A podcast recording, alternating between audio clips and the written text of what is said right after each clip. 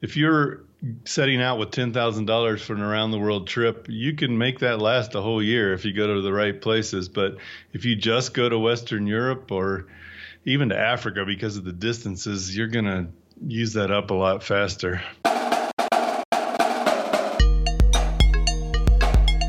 Welcome to Deviate with Rolf Potts, where I talk with experts, public figures, and interesting people about fascinating topics that meander off topic.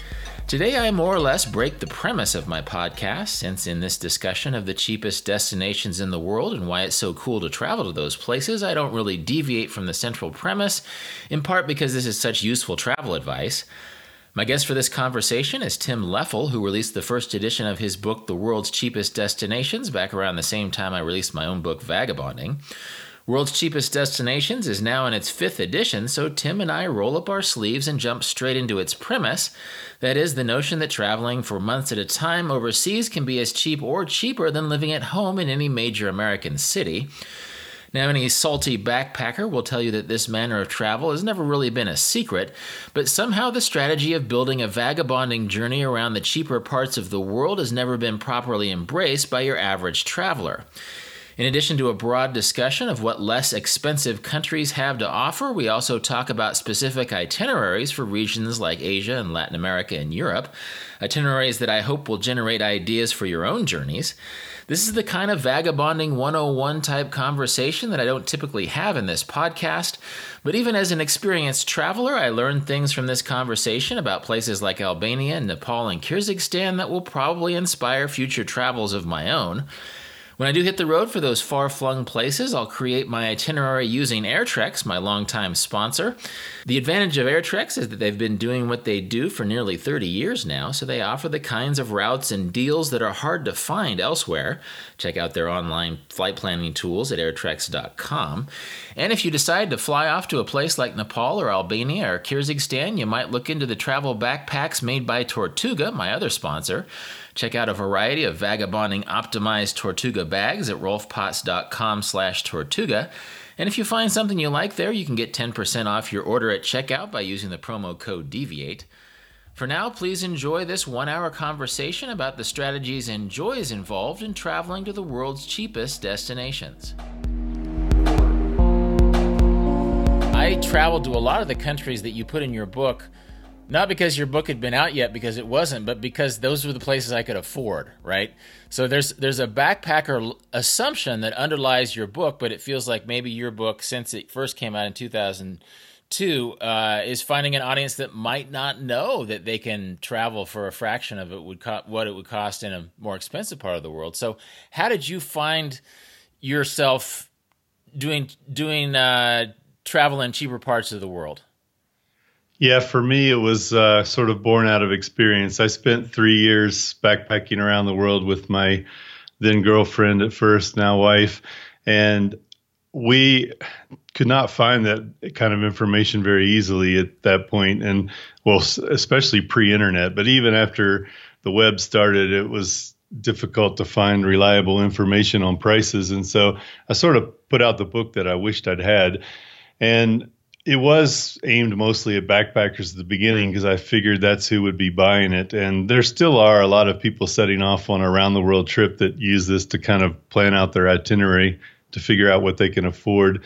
But I also started aiming it more to, I guess you'd say, mid range travelers or flashpackers, even people that have a little more money to spend um, because still there's definitely an appeal to going on vacation to a place where you can get a lot more for your money too.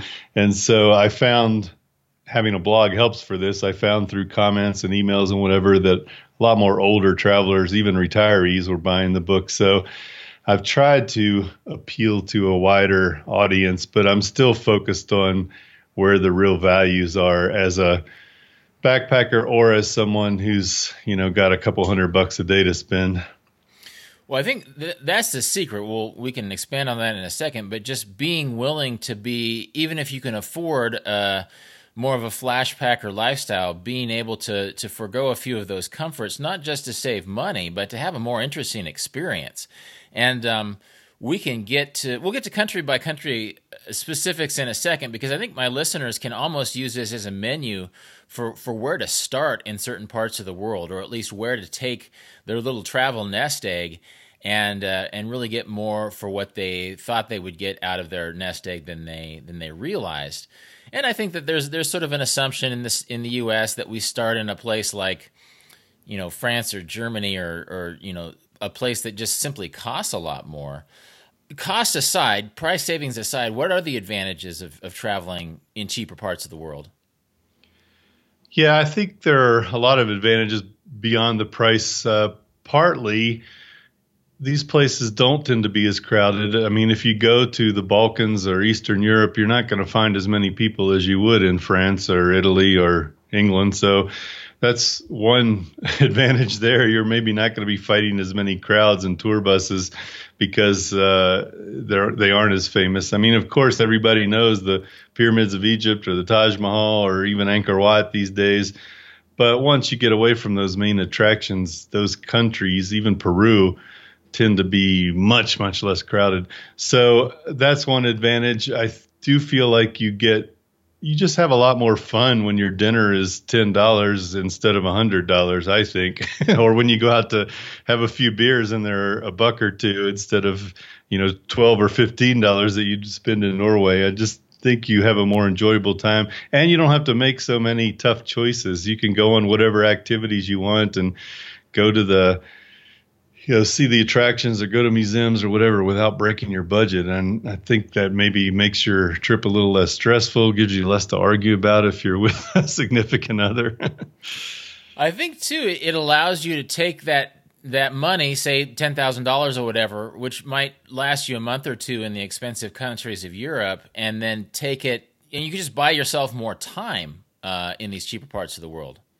For sure. I mean if you're if you're setting out with ten thousand dollars for an around the world trip, you can make that last a whole year if you go to the right places. But if you just go to Western Europe or even to Africa because of the distances, you're gonna use that up a lot faster. You don't have a lot of Africa chapters in your book. Uh, but it, it, feels almost like Africa is the place you go when you when you're salty in other parts of the world. What's what's your take on Africa? yeah, I agree. The people there seem to be either super experienced travelers or people that are just going for a two week safari vacation. Um, there doesn't seem to be much middle ground. It seems like all the middle ground is occupied by NGO workers and volunteers and whatever. So it's a weird place in a lot of ways. The weird continent. I've tried really hard to include more countries, and I've interviewed so many people that have done extensive trips there. And they all come back saying, you know, Africa is just not much of a bargain. it's partly because it's so far from point to point, and partly because there's just not as much of a backpacker infrastructure as you find in Southeast Asia, for example, where, you know, there's a hundred cheap hotels to choose from almost everywhere you go.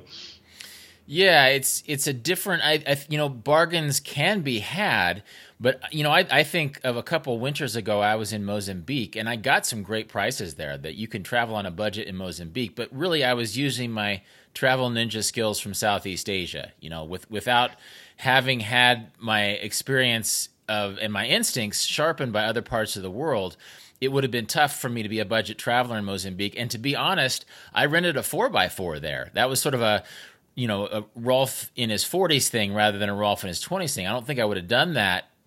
And I think Mozambique would just have been tougher if I was going from bus to bus than if I had put forth that money on the rental car and then saved money because I could get around. Yeah, I feel like you, you almost have to do something like that to rent a vehicle, or you have to book an overland adventure trip with somebody like G Adventures or Intrepid or someone to that's going to work out all the logistics for you, um, or you fly a lot. You know, we're talking, of course, if you're going to more than one country, but if you're going to fly all that way, it seems kind of criminal to only go to one country. Well, people forget how big Africa is too. You know, I was in South. I had two or three months there, and I was in South Africa, and I wanted to go to Namibia, but I didn't have time to go overland to Namibia, and it doesn't cost much. So, uh, so I flew into Swakopmund from from Johannesburg, and again, I I uh, I didn't spend a lot of money in Namibia, but I had a rental car there too. So I, I sort of there's certain cheats that apply to Africa. So I think you know, I think maybe the, the market for your book, you can correct me if I'm wrong, are people who haven't done this extensively and they sort of want a menu of options for transitioning into that cheaper way of traveling. Yeah, of course. I mean, I'll get the odd snide review sometimes where somebody goes, "Oh, I could have found all this myself on the internet," and you know, it kind of defeats the purpose. Of course, you can't. Um, you know, you could find everything in any book if you are willing to spend thirty or forty hours on it. But the idea is you spend uh, ten bucks and it's all there in front of you. Yeah, it is the sort of wisdom that you could find in accumulated copies of Lonely Planet twenty years ago. Um, and you sort of centralized it. One more thing before we get to some specifics. Um, how does traveling cheaper make for a better experience sometimes than if you were insulating yourself with uh, with uh, more expensive options? Well, I think any backpacker will tell you that they spend a lot more time with locals than the uh, high money tourists do. you know, they are actually interacting with people who live there and seeing more of the day to day life of of the people of that country and or that city. And I think that's really important. And from a sustainability standpoint, you're you're leaving a lot more of your money in the local community.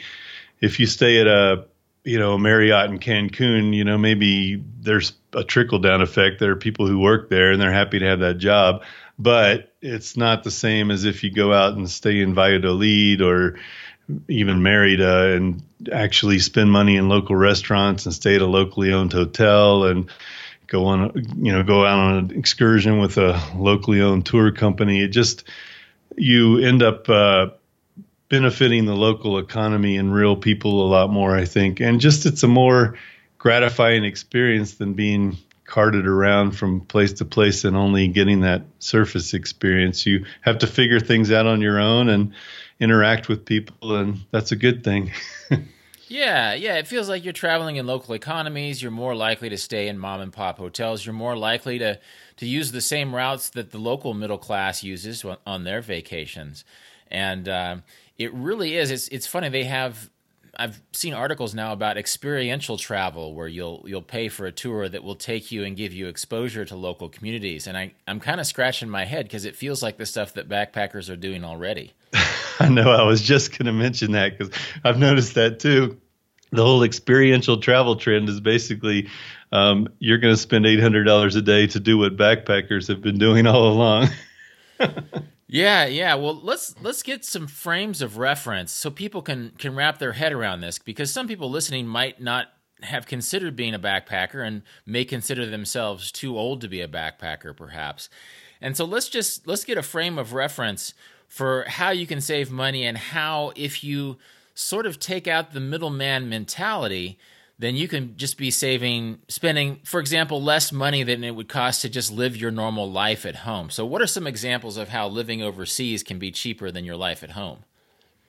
So, in a lot of the cheapest destinations around the world, it's very easy for a couple to get a hotel for eight, ten, fifteen dollars a night. That's a private room for two, usually with its own bathroom. And if you go and look at what you spend for rent and divide it by 30, you're definitely spending a lot more than than that per day. And then if you're in a place where restaurant meals are a few dollars and you know you can go out for a, a drink for a couple dollars and you can go to a museum for 50 cents then you know it does cost you a whole lot less than just your daily life at home and there's a lot of things you take out of the mix if you're able to put things in storage or sell your car or you know get rid of the uh, various insurance bills you're paying. You know, people don't realize how much they actually spend on their car. It's normally six hundred to a thousand dollars a month when you add up insurance and maintenance and everything else. So when you take those things out of the mix, you can really have a budget of you know fifteen hundred dollars a month, let's say, or two thousand dollars a month for a couple, and live a quite a nice, comfortable life on the road. But, you know, you're carrying everything with you. You're staying maybe in modest places that aren't as fancy as your house at home was, but you end up finding out over time that maybe you didn't need that whole house worth of stuff as much as you thought you did. Yeah, it doesn't bring you the sort of satisfaction that a trip like this can. And in a second, we'll go region by region and, and sort of throw out some uh, some estimated monthly expenses, which might surprise people. And speaking of surprising people, uh, why don't you explain some of these ten dollar hotel rooms? Because I'm sure some people are thinking, "Oh yeah, well there's axe murderers and bed bugs." I mean, I'm not going to spend ten dollars on a hotel. But if you've been to these places, you realize that you can ha- stay pretty comfortably for that sort of price. So, what are some reassurances that you can give people about these super cheap sounding parts of the world where you're staying and staying cheap and and eating cheap? Yeah.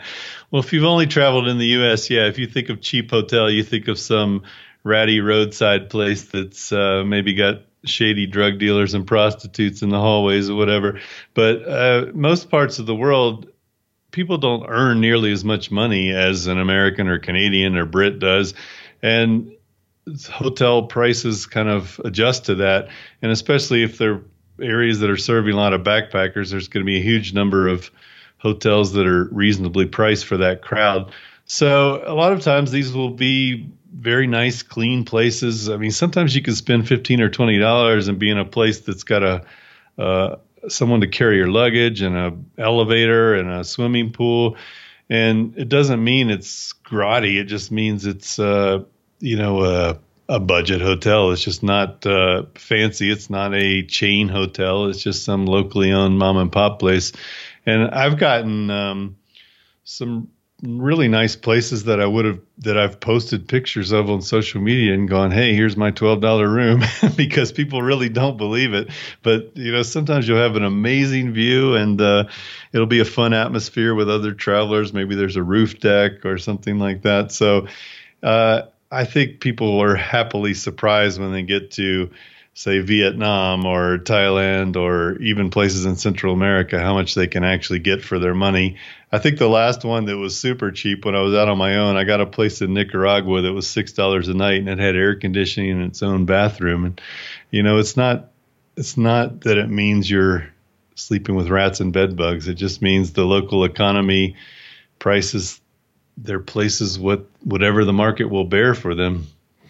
Yeah, I was in uh, Sumatra this winter. I stayed in a hotel on Lake Toba, which is just a mind blowingly beautiful volcanic lake. Oh, yeah, it's gorgeous there. Yeah, and it was like, depending on where you stay, you know, the you're paying like 12 bucks to, or, and then eight bucks if you can really bargain your way down. You know, it's just, it's just, it's nothing. I mean, especially compared to how you live back home. Um, and I'm yeah. curious, I'm curious to know, just again to reassure people, um, what is the crime and safety situation internationally? Because I find myself oftentimes sort of steering people to U.S. crime statistics, which can be scarier sometimes than international ones. So, what do you tell people when they ask you about the safety of these cheap parts of the world?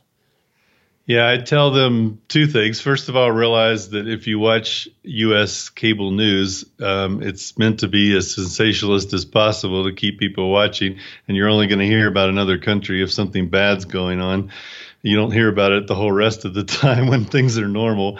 Um, and also, watch your own local news for a week and then tell me um, that your own hometown is perfectly safe. I think uh, people are not putting it in perspective most of the time. I mean, this is coming from a guy who lives in Mexico. So the first thing everybody asks me is, is it safe? Are there cartels in your town? you know, have you been shot at? And, and all these things. And I feel much safer where I live there than I d- did in Tampa, Florida, because yeah, the crime statistics are scary. You know, we have these random shootings all the time, and that happens almost nowhere else in the world with any kind of frequency. So I think you're much more likely to get actually killed in the U.S. You might be more likely to get uh, robbed at 3 a.m. if you're walking around um, some foreign city. But in general, uh, the hot spots are pretty well known. The places to stay away from are pretty well known, just as they are in your own city. So it's not that hard to stay out of trouble. I think I've been traveling for 25 years now, and I think the worst that I've ever had happen was a camera stolen out of my backpack. I mean, it just uh, it's not something I worry about. Yeah, and, and you're in Guanajuato, Mexico too, which I think sometimes when when we hear about dangerous places in Mexico, oftentimes it's border towns, which are often the first place we see as Americans, and so that's sort of the stereotype. Um, but so statistically, like Guanajuato is is not any more dangerous than Atlanta or, or Denver or someplace like that. No, not city wise. And actually, if you compare Mexico City to our capital, Washington D.C., then Mexico City comes out better. I mean, there's always arguments about how you know if everything's reported in the same consistent way or not but still um, if you just look at the actual official numbers there's a, a pretty it looks pretty bad for the us and then we have cities like new orleans and st louis and detroit that are just you know horrendous if you look at the statistics or chicago. So um, but again if you're a person living in the loop in chicago or living in the suburbs you don't think it's a bad place to live because you're not in those neighborhoods. And I think the same is true in Mexico. If you're not in a border town or a port city, or you're not mixing it up with the kind of people that are shooting at each other, then you're probably going to be okay. Well, it's that good common sense, you know. You don't when you when you live in Denver or Chicago, you're not hanging out with. Uh, well, you're not staggering around drunk at three in the morning, you know, in a neighborhood that you don't know. So, exactly. Speaking of common sense, there's a certain common sense that it that attaches itself to this budget travel because you know I love Paris. I've been there a lot, you know, every summer for the past 15 years, but you sit down for dinner with a with a friend and by the time you get wine, you're looking at maybe 45 euros at the very least for two people. Um, so what can you get for that for the price of one meal in Paris? What can you get in a place like Indonesia or India or other affordable parts of the world like even Egypt? Yeah, in many of those places, you would have trouble spending 45 euros. You would have to find the best place in town, probably in a hotel, and order to your heart's content. a lot of places like Indonesia, a lot of those islands, you could eat for a week on 45 euros with and that's eating out every time. It's not cooking for yourself. So I think that's the big difference. It's you can't find a meal for three or four dollars in Paris at a restaurant, but in many parts of the world, that's a normal restaurant meal price. Even even if you head down to Mexico or Guatemala, places that are pretty close, you can get a meal of the day for that amount of for three or four dollars, which is three courses and something to drink. It's a big lunch. You'll be stuffed. You'll have to go take a siesta. So it's right. a it's a major difference in what you're spending. And if you do want to splurge, we've been laughing here in Montana. Uh, we've been traveling around in the U.S. for a bit uh, the past few weeks, and what we spend just going out to a normal little sandwich place or pizza place or something like that is what we would spend at the fanciest hotel at the fanciest restaurant in town where we live in Mexico. I mean, that's if we go out and have you know multiple courses and, and a couple drinks each. We'll maybe spend fifty dollars. It's kind of hard. It takes some effort. Yeah, and that's after a while you get used to it, and it, can seem sort of strange. So. Uh, what are some other big picture things, in, in, including going to cheaper parts of the world? What are some other factors that can, big picture factors that can help you save money? Like, um, like uh, seasonal types of travel, booking as you go, uh, slowing down? What are some other big picture strategies that can help you save money?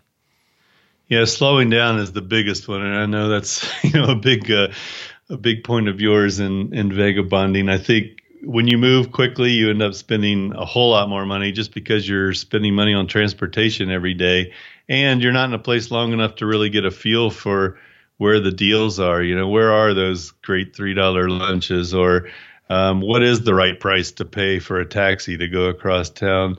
It's just so if you're in a place even for a few days, you get a feel for all of that, and you end up spending less over time. And and just it's such a blur when you're moving from place to place every day. I, I don't feel like you get the same kinds of memories either. But from a pure economic standpoint, you're just giving a lot of your money to bus companies and train companies and, and airlines when you could be spending it on uh, enjoyable activities.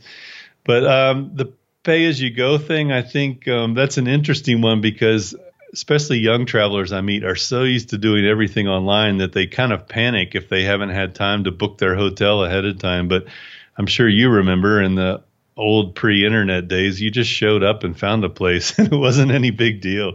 And you can still do that. And sometimes you can get a better price because the hotel's not having to spend a 25% commission for booking.com or expedia or agoda or one of these other services. So they're much more willing to negotiate with you especially if you're going to stay for a few days. Yeah you can also go in and say hey you know i you just took me. Uh, this room seems nice, but it's across the street from a mosque where the call to prayer is going to be at five in the morning.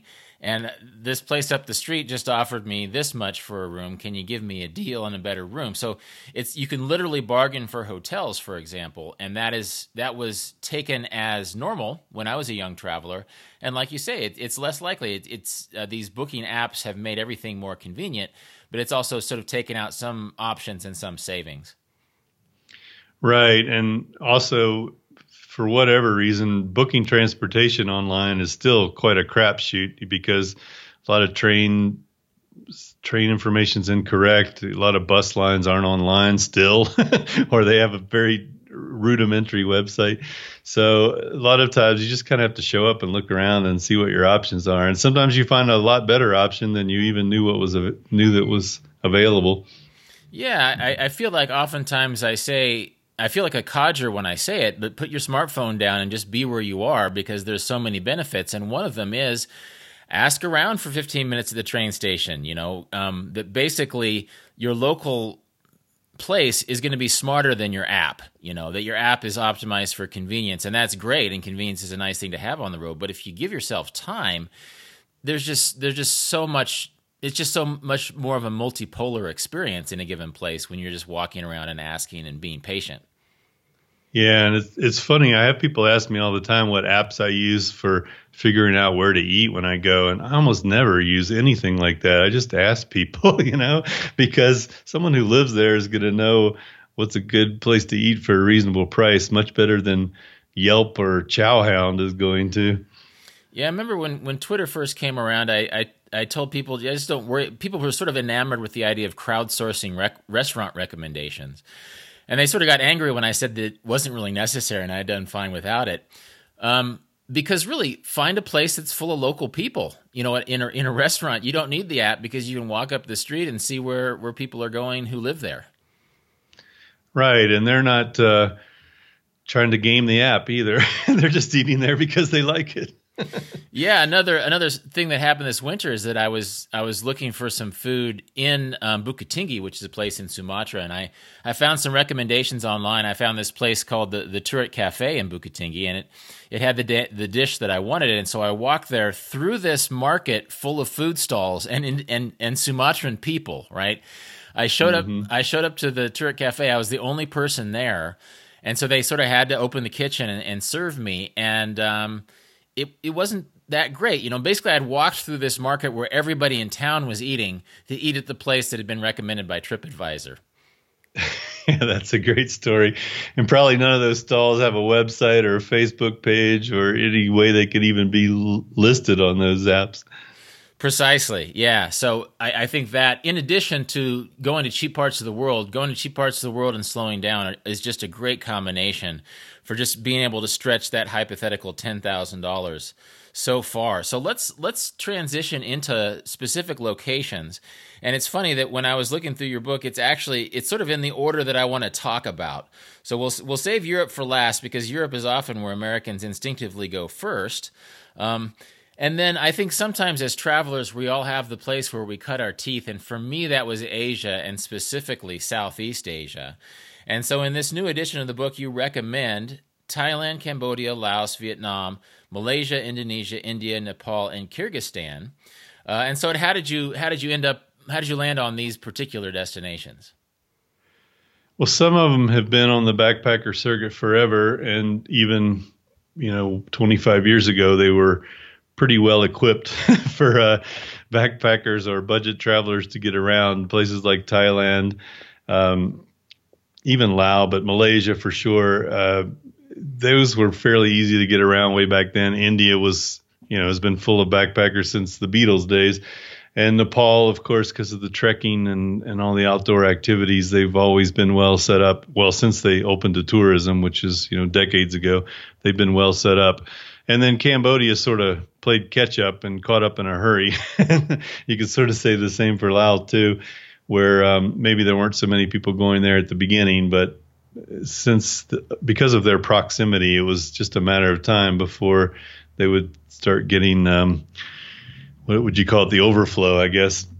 So now there's this pretty well established circuit through all of those countries where you can get around fairly easily get from place to place easily. The roads have gotten much better especially in cambodia so i feel like that's a good part of the world for people to start because uh, the there's a lot of different options that you can do without getting on a plane and there's a lot of places you can go that are quite reasonable and then even when you do have to hop on a plane to go from let's say Bangkok to Kathmandu, it's not going to cost you much, especially these days with all the budget airlines that are out there competing on those routes.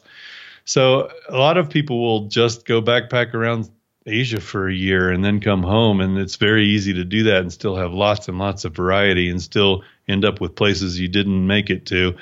Uh, so I think Asia lends itself to budget travel, whether you're on a vacation or you're on a long term backpacking trip, because it is so easy and the prices are so uniformly good. There's some spots in there, of course, like Singapore and Japan and Korea, where you're going to spend a lot more. But for that, for a big chunk of the map, you can get by very cheaply and see just some amazing, stupendous sights and and have some great ac- adventure activities at your fingertips. Yeah, I was just thinking. Uh, Thailand is sort of my my doorway for that part of the world. Is do you think Thailand is is a pretty common starting point, or would, are there other ones where you would recommend starting for that part of the world?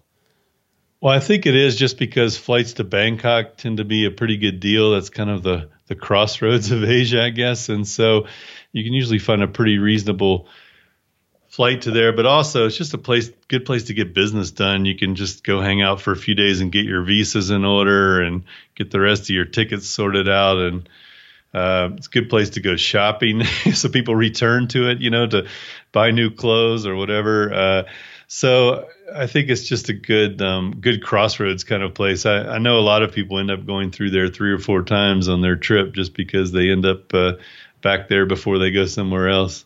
Yeah, it's it's where I ended up uh, uh, writing vagabonding. I just got a room and, and wrote my book because I was really comfortable there, and you know the first time I went to Southeast Asia, I flew into Bangkok with this with this very detailed plan of where I was going to spend the next six months that include island hopping through Indonesia and going to Malaysia. And as it turned out, I spent six months in Thailand, Cambodia, Laos, and Vietnam, and felt like I I was rushed in a certain sense.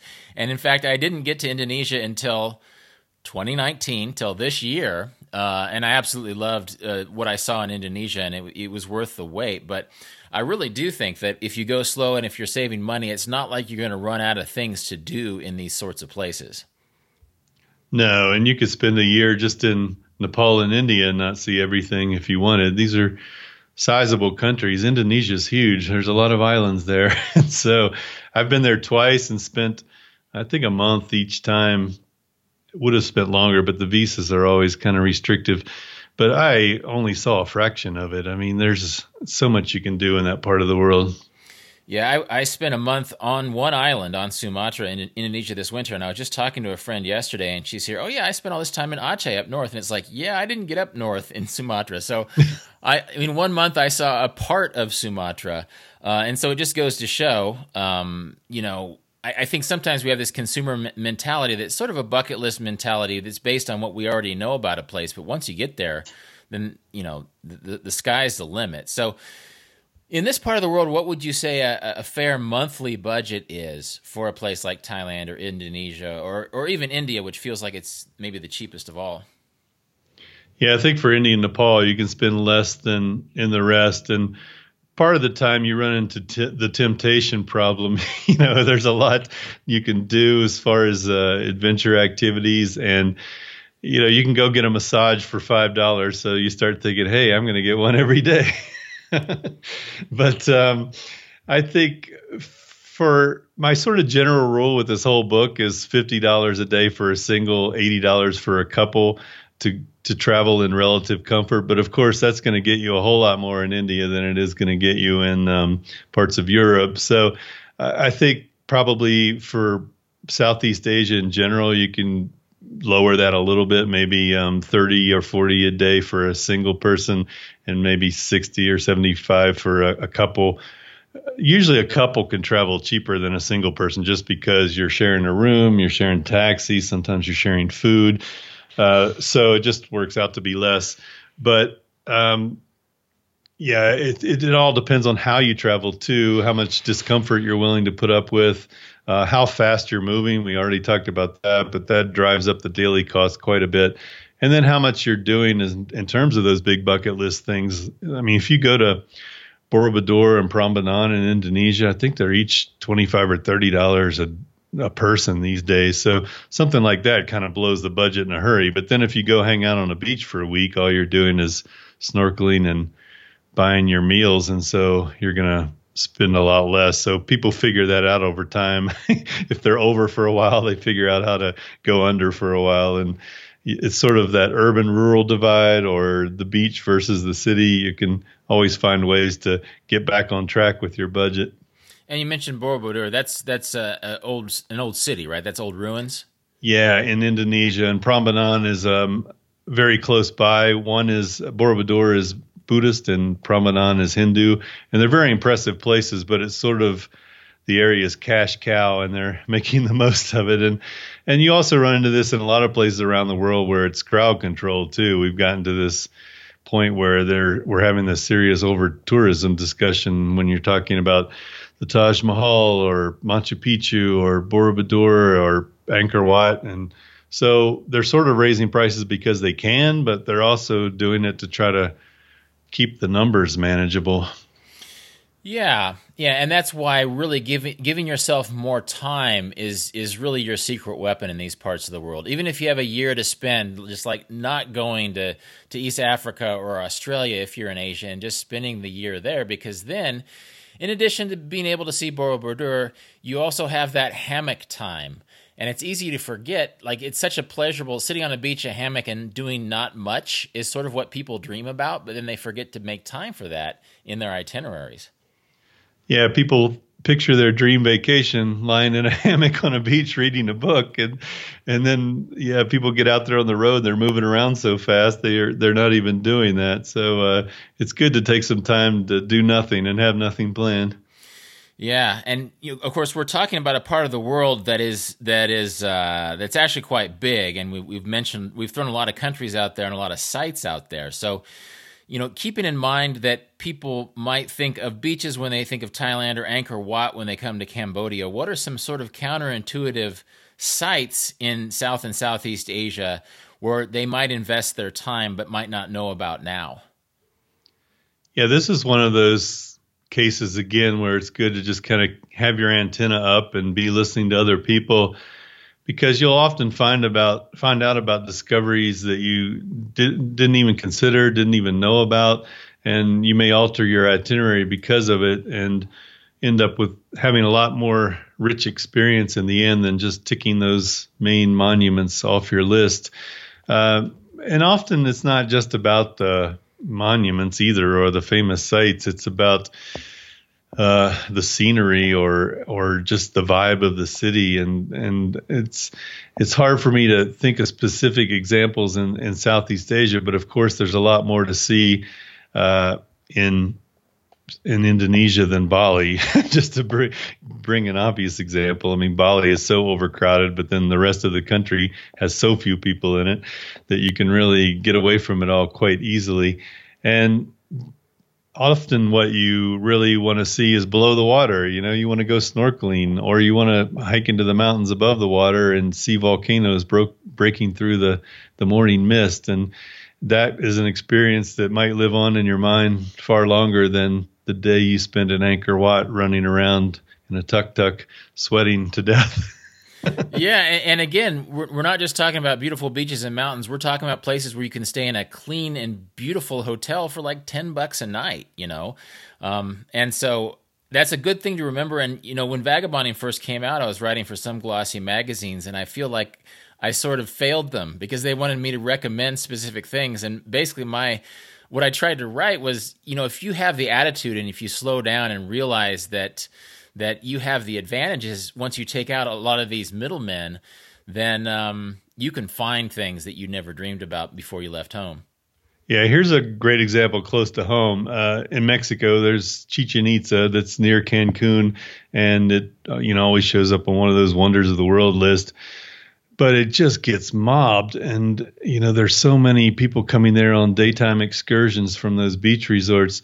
Whereas if you travel on to Merida and you go to uh, one called Uxmal, you know maybe there's a handful of other people there when you arrive, and maybe one tour bus will show up and then there's one near Valladolid called Ekbalam that I've literally had a dozen people tell me, "Oh, we were the only people there," hmm. and oftentimes they're just as spectacular. I mean, there's incredible Mayan ruins all over the place in Mexico, but everybody knows about that one and goes to there. And there's just so much else to see, and this is true in uh, all through the Americas. There's so many great things to say. Even even Belize has multiple Mayan ruin sites, and most people never see them. They just go to the coastal areas and don't venture beyond. Yeah, weirdly enough, that made me think of, of Indonesia. Again, everybody goes to Bali because that's what they know about, but a lot of the same things from from surfing to you know regional culture that you find in Bali, you can find in like three dozen different islands in Indonesia. And so I, I do want to get to Latin America in a second, but before we leave the Asian region, I was just sort of delighted that Kyrgyzstan made it. And I was in Kazakhstan earlier this year, and the Kazakhs sort of talked about Kyrgyzstan with sort of this affection. It felt like it was sort of the Canada to to um, to Kazakhstan's United States. How did how did Kyrgyzstan end up in the latest edition of World's Cheapest Destinations? Yeah, that's an interesting comparison you made because the capital of Kyrgyzstan has to be the most mellow capital city I've ever seen in my life. There's hardly any traffic. There's doesn't seem to be much crime. There's not much noise. It's just a really mellow place, and it's kind of weird because it's an ex Soviet Union country, so you've got these you know very Soviet looking monuments around. But uh, I just was there a couple years ago, almost two years exactly. I did a hiking trip in the mountains and toured around a little bit and first of all, I was amazed at what a bargain it was, and the food was really good and really cheap. I took a food tour in Karakol that I'm thinking was four dollars. It was something ridiculously cheap like that to go to four different spots and taste things. Uh, but uh, yeah, the other advantage it has over the other stands is you can get a visa on arrival, so it's quite easy to visit there. Some of these places, like Uzbekistan, have made you really jump through hoops for decades to go there, and um, it's almost impossible unless you're with some tour group to actually work out the logistics. Whereas Kyrgyzstan is really easy; you can book everything on your own. You can show up in town and find a hotel. Nobody's following you around, and so. Um, unlike Turkmenistan, another one there, which is a very bizarre place. But um, so Kyrgyzstan is very easy to be a backpacker or a mid-range traveler and uh, get around, and and just the beauty there is is really incredible. The mountains are the most stunning I've seen outside of Nepal. It's just um, amazing scenery. So not easy to get to. You got to go through Turkey or China or Russia basically on a flight, but uh, once you get there, it's definitely a place worth hanging around for a while. Yeah, and for and for listeners, it's just worth going to the Wikipedia page or any online uh, resources for Kyrgyzstan because it's such a, a, strange sounding country. It hardly has any vowels in its name, right? But um, yeah, it's hard to spell. That's for sure. yeah, but then just just as far as beautiful hiking that would compare to in Nepal or Europe, um, that part of the world is amazing, and I, I can really see myself going to that part of the world more often in the future. One place that I have been quite a bit, a little less so than Asia, but it's a good starting point for Americans, is Latin America. You mentioned Guatemala, Mexico, uh, Honduras, Nicaragua, Ecuador, Bolivia, and Peru. Where, where do you think would be the first stepping stone, besides Mexico, which is so close to the United States, uh, to get entree into that part of the world? Well, Guatemala has a whole lot packed into a pretty small area, and it's not very hard to get to either. It's the next country after Mexico. So I, I think that's a good place for people to start. It's also a good place to learn Spanish if you want to just hang out in Antigua for a week and um, be in a really beautiful old colonial city and you can get private one-on-one lessons for five or six dollars an hour. It's really a bargain. So um, it's a good place to, you know, at least get to a rudimentary level of, of Spanish. But uh, you've got the Tikal ruins up north, and then you've got um, you can just go over the border to Honduras for the day if you want and go to Copan. So you've got the the Mayan history there. But then Antigua's a, a beautiful old city, and then Lake Atitlan is not too far away, which is one of the most beautiful places on earth. One of those pretty lakes with volcanoes rising up beside it. And there's some great Mayan villages around where the women still dress in their traditional outfits, not because they're trying to pose for pictures, just because that's the way they always dress. And it's fairly easy to get around the country, and prices are, are quite cheap. Once again, I stayed in a city there where I was in the nicest hotel in town because I was on a writing assignment and it was $45 a night. I mean, it wasn't the greatest place I've ever stayed in, but you know, what would you get for 45 a night? Not the not the nicest place in town in your home country, that's for sure. And at the same time there were backpacker places that were 8 or $10 a night. So, um, it's quite a bargain in Guatemala. Uh, Panama is quite easy too and it's um, it's the the hub for Copa Airlines, so it's it's kind of a crossroads to a lot of other places. So you can just do a stop over there, even if you don't want to stick around. And um, once again, really good infrastructure, easy to get around. Um, Honduras and Nicaragua are a little more dicey because of um, if you are somebody that's super worried about crime and safety, those are probably not the first places you want to go. But if you're a experienced travel that has your traveler that has your wits about you, um, they're fine. But Nicaragua, I kind of put in there with a note that I'm putting this hoping the situation gets better because they've they've kind of had a Venezuela kind of situation where someone's trying to become dictator for life, and there have been a lot of protests, and um, it's not a real happy place right now in terms of the populace. When I was in that part of the world, and I, I, include Northern South America, I was sort of on the instinct, and this is about 15 years ago, that it was it made more sense to go to the the more exotic tourist place than the capital city. Like Guatemala City, you probably would skip in favor of Lake Atitlan. And for sure. And same thing in Honduras. You do not want to stick around either of those two big cities. When you hear about terrible crime stats in Honduras, that's where 95% of it's going on in those two largest cities. Yeah. Yeah, and, and, that's that's worth considering. That sometimes through geography class we know the capital city, but that doesn't mean it's the best place to go or even the best place to start. Because I don't know that much about Lima, in part because I skipped it when I was there. I went straight to Cusco and just had a blast in Cusco. And maybe Lima is great, but I just my instincts were that my time was better invested up in the up in Cusco. Yeah, I agree. And and even in Asia, a lot of times you want to get out of the capital city after a few days after you've seen the sights and done your business, just because it's noisy and polluted and sprawling and all those kinds of things. You want to get to somewhere more manageable. Yeah. Well, we, we've talked a little bit about uh, Central America, but we also have in your book you have Ecuador, Bolivia, and Peru um, which are all sort of connected up there in, in northern South America. What might be a strategy for uh, for traveling that part of the world, keeping in mind that the Galapagos technically is in Ecuador, but it's a long ways off the coast, and you're probably not going to save much money there. No, it's not a bargain. I would save that for when your uh, grandmother wants to take everyone on a multi generational trip, and you can uh, tag along. It's it's very difficult to do the Galapagos on a budget, and and it's better to save that for when you've got a vacation budget and you're going there for specifically for that. But the rest of Ecuador is quite cheap, and they use the dollar there, so it's very easy to do the math. Uh, but yeah, mainland Ecuador has plenty to see, and it's lots of mountains, volcanoes. Uh, there's a part of the Amazon jungle that's there, so there's a good good amount of variety. And, and again, you get those Andean people with their interesting local outfits, and so it's a joy to photograph as well. But yeah, Ecuador, Bolivia, and Peru are all you know right next to each other. So a lot of backpackers have figured out that that's a good cluster to go to.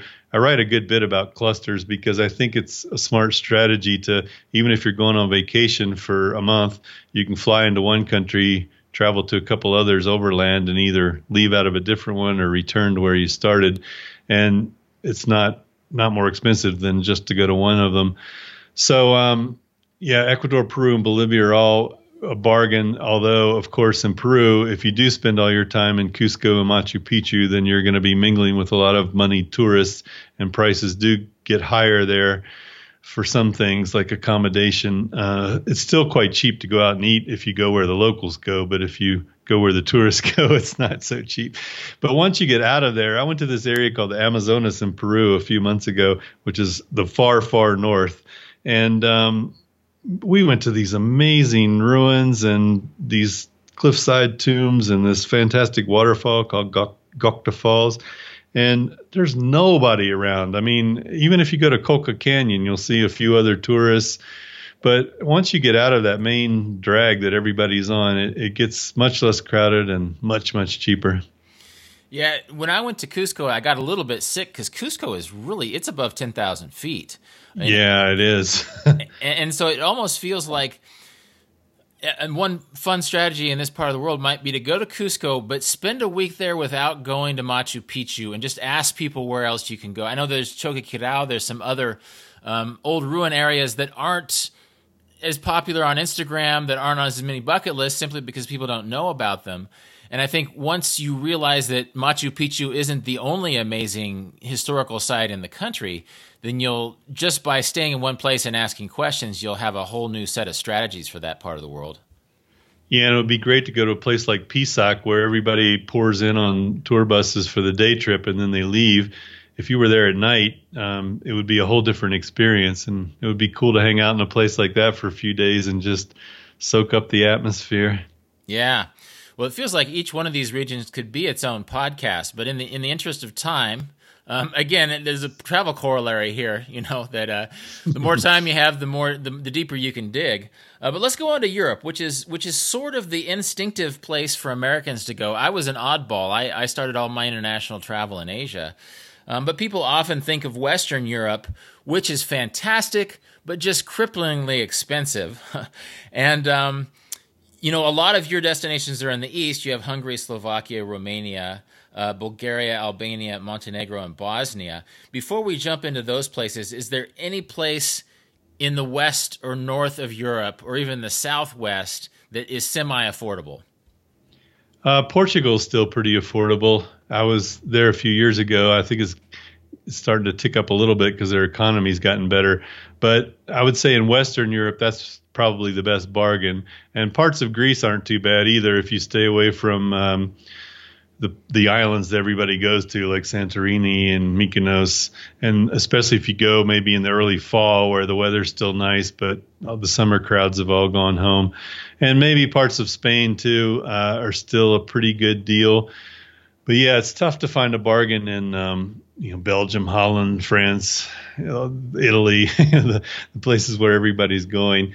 So um, I, I, would like to note though that I've added when I've added countries over the years. Um, it started off at 21, now it's up to 26. Most of them I've added have been in Europe, which is kind of interesting. But it's more a matter of uh, they've sort of improved. Um, they've added better infrastructure and just made it easier for travelers. Yeah, and you sort of have a cluster there, you know, um, Montenegro, Bosnia, Albania, Bulgaria. It feels like could be visited on one trip. And looking through your book, I was I was interested by how much wildlife and like mountain opportunities are there. So, what would you recommend to somebody who might only associate that part of the world with the former Soviet Union or the war in the 1990s? Where would you have them start? Yeah, I was surprised how forested some of these places are. I, I, uh, Romania and Bulgaria, especially, there's fantastic hiking opportunities around there, and you can even do hut to hut hikes where there's an infrastructure set up where you can spend the night, kind of the way you would in Switzerland, with uh, a fraction of the the dollar amount, of course. Um, but yeah, I think if you're going to start, uh, I would go to Hungary. Actually, that would probably be um, the easiest first place to start because Budapest is very well developed and it's a it's a happening tourist city. There's a lot of uh, river cruises coming through and that kind of thing. Where in the summer it's kind of mayhem actually when all those boats are docked. So if you can avoid kind of the late June through August period, it's better. But uh, good food, good prices, good wine, and um, Hungary has a lot of nice other towns and cities to go to, and a big lake called Lake Balaton that can all be gotten to in a few hours on a bus or a train. So it's a good place to tour around and and kind of um, visit a few different spots without having to to spend overnight on a bus or a train. And then once you're there, you can easily get to any of these other places. They are all connected by bus and train systems. That's one of the great advantages of Europe. It's very easy to go from country to country, and um, you can travel on an overnight train and maybe cut out a night of lodging. Or if it's just a few hours away, you can just uh, hop on a bus and get there. Uh, Albania is on the list, and that's sort of a, a, a blank spot in my own travel experiences. Uh, is it affordable and safe? And what do you do in Albania? Yeah, super safe. Actually, it's probably one of the safest ones on there. It was a sort of a weird communist dictatorship for a long time, and um, it feels like people are really uh, happy to be um, in control of their lives again. And there's a lot of entrepreneurial spirit there, a lot of business going on. Uh, but there's some things that are crazy cheap. You can go out to a cafe and get an espresso for 25 cents, the equivalent of, and, um, you know, it's 20, year 20 euro euro cents, I think. So you see these guys just sitting at the cafe all day drinking these little cups, and and uh, you can go out and get a meal for two or three dollars and and be reasonably full. The uh, big advantage there for Americans, speaking of slow travel, is you can spend a year there on a tourist visa. There are very few countries in the world that will allow that, but it was sort of a gift to America for helping out the ethnic Albanians in Kosovo during the, hmm. the Bosnian War and the Dayton Peace Accords. So you can just show up there if you have a U.S. passport and hang out for 360 days, I think it is. Or uh, so it's a great place if you're a digital nomad to just go stay for a while, especially if you're trying to leave the Schengen zone in Europe and then have your three months away and then go back. So um, they have great beaches there, and um, the the city of Tirana is pretty mellow. It's a nice place. It's not polluted or very crowded, and um, the countryside is gorgeous. A lot of good hiking there too. All those Balkan countries actually have this trail going through all of them called the Via Dinarica, I think it is, and it goes all the way up to Slovenia. And so you could, if you wanted, you could go hiking for months, or or you could wow. just do you can just do pieces of it here and there and and stay in villages and uh, just gorgeous scenery. And then there's whitewater rafting and all those kinds of things that go with the mountains. You look at a map in Albania; it sort of has proximity to Italy. Is there is there an Italianness to its landscape? A little bit, and then there's a ferry that goes across to Italy, so it's an easy add-on or an easy getaway if you want to go back and forth. Yeah, they share the same coastline. So if you think of the, uh, oh, I mean the same sea, it's opposite sides of the Adriatic. So if you think of um, the coast of Italy and what that looks like. There's a lot of similar feel in Albania, though they don't have quite the same historic uh, architecture. It's more of that concrete chock-a-block, more modernistic building style, I guess, but uh, still quite beautiful. Could that be a strategy f- for this kind of travel? Maybe start with sort of a dream trip to Italy, or if, uh, and then go to Albania, or start in Vienna and some other places, maybe in Switzerland, and make your way to, to Hungary, and then then uh, combine a more expensive journey with a cheaper one? Yeah, sure, of course, and yeah, maybe since um, a week in Italy could probably get you a month in Albania price wise, maybe that's how you do it. Uh, spend a week in Italy and then go over to the Balkans for the rest. And I do want to put a little caveat in there that Croatia is pretty expensive too, but that's also a very popular spot. So maybe you can combine it with a Croatia trip also. Yeah, well, weirdly enough, Game of Thrones has has sort of made certain parts of Croatia over touristed. Yeah, Dubrovnik has gotten really crowded to the point where they've they're stopping, um, they're limiting the number of cruise ships that can dock there in the summer now. Yeah, so that's almost a good strategy. That you you know you subtract Game of Thrones, um, and and it's just this amazing historical place, and there's amazing historical places all throughout that part of the world. Um, now, keeping in mind that uh, again, the slower you can travel, uh, the more you're going to save, and the more you're going to experience. But we probably don't have time for a five-hour podcast, so we should probably wrap it up pretty soon. Um, in addition to checking out your book, what would be a strategy for someone who's still wrapping their head around travel that sort of designs itself around these cheaper parts of the world? Well, I always say maybe try to figure out where you can get a uh, cheap flight and where you can travel on the ground pretty cheaply and then build your trip around that rather than saying, oh, I've always wanted to go to Venice and I need to go in July. and then planning your whole trip around that because the more variables you leave open, the much less expensive your trip is going to be.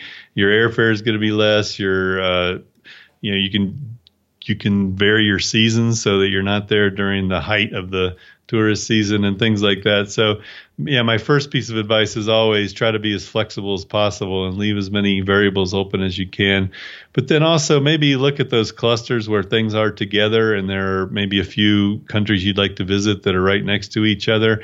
And one thing I did with this version of the book that I hadn't done before but probably should have is I put a little map at the beginning of each chapter to show where that country is in relation to others because Americans are kind of geographically challenged anyway, but also it's it's hard for a lot of people to look at a map and figure out where Romania is, and, and especially a place like Kyrgyzstan.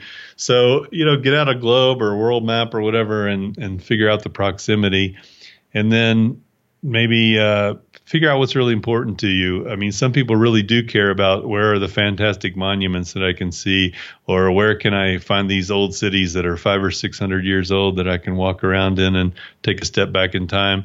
Whereas other people are maybe more focused on the food, or they're more focused on the beaches, or they want the cultural experience. So, um, figure out what's really important to you, what your biggest priorities are, and especially if you're a couple, that's super important to get on the same page with, or else you're going to be fighting a lot about what to do each day. Yeah. Well, you've been, you know, with with your wife and family, and, and on your own, you've been doing this for 25 years. If you could narrow it down to one biggest reward of traveling this way, what do you reckon it would be? I just have incredible memories. I mean, of course, I have great photographs, but I have incredible memories in my mind of things I did with my wife and things I did with my family. And um, I figure even if I died tomorrow, I would say I could say I lived a really full life and and used my money in a way that bought me experiences and not just more stuff. This has been Deviate with Rolf Potts. More about everything that was just mentioned, including links to the new edition of Tim Leffel's book, The World's Cheapest Destinations, can be found in the show notes at rolfpotts.com slash deviate. And as always, you can contact me with insights or questions at deviate at rolfpotts.com. This episode was produced by Justin Glow. Cedar Van Tassel does the theme music. Jan Futterman does the show notes.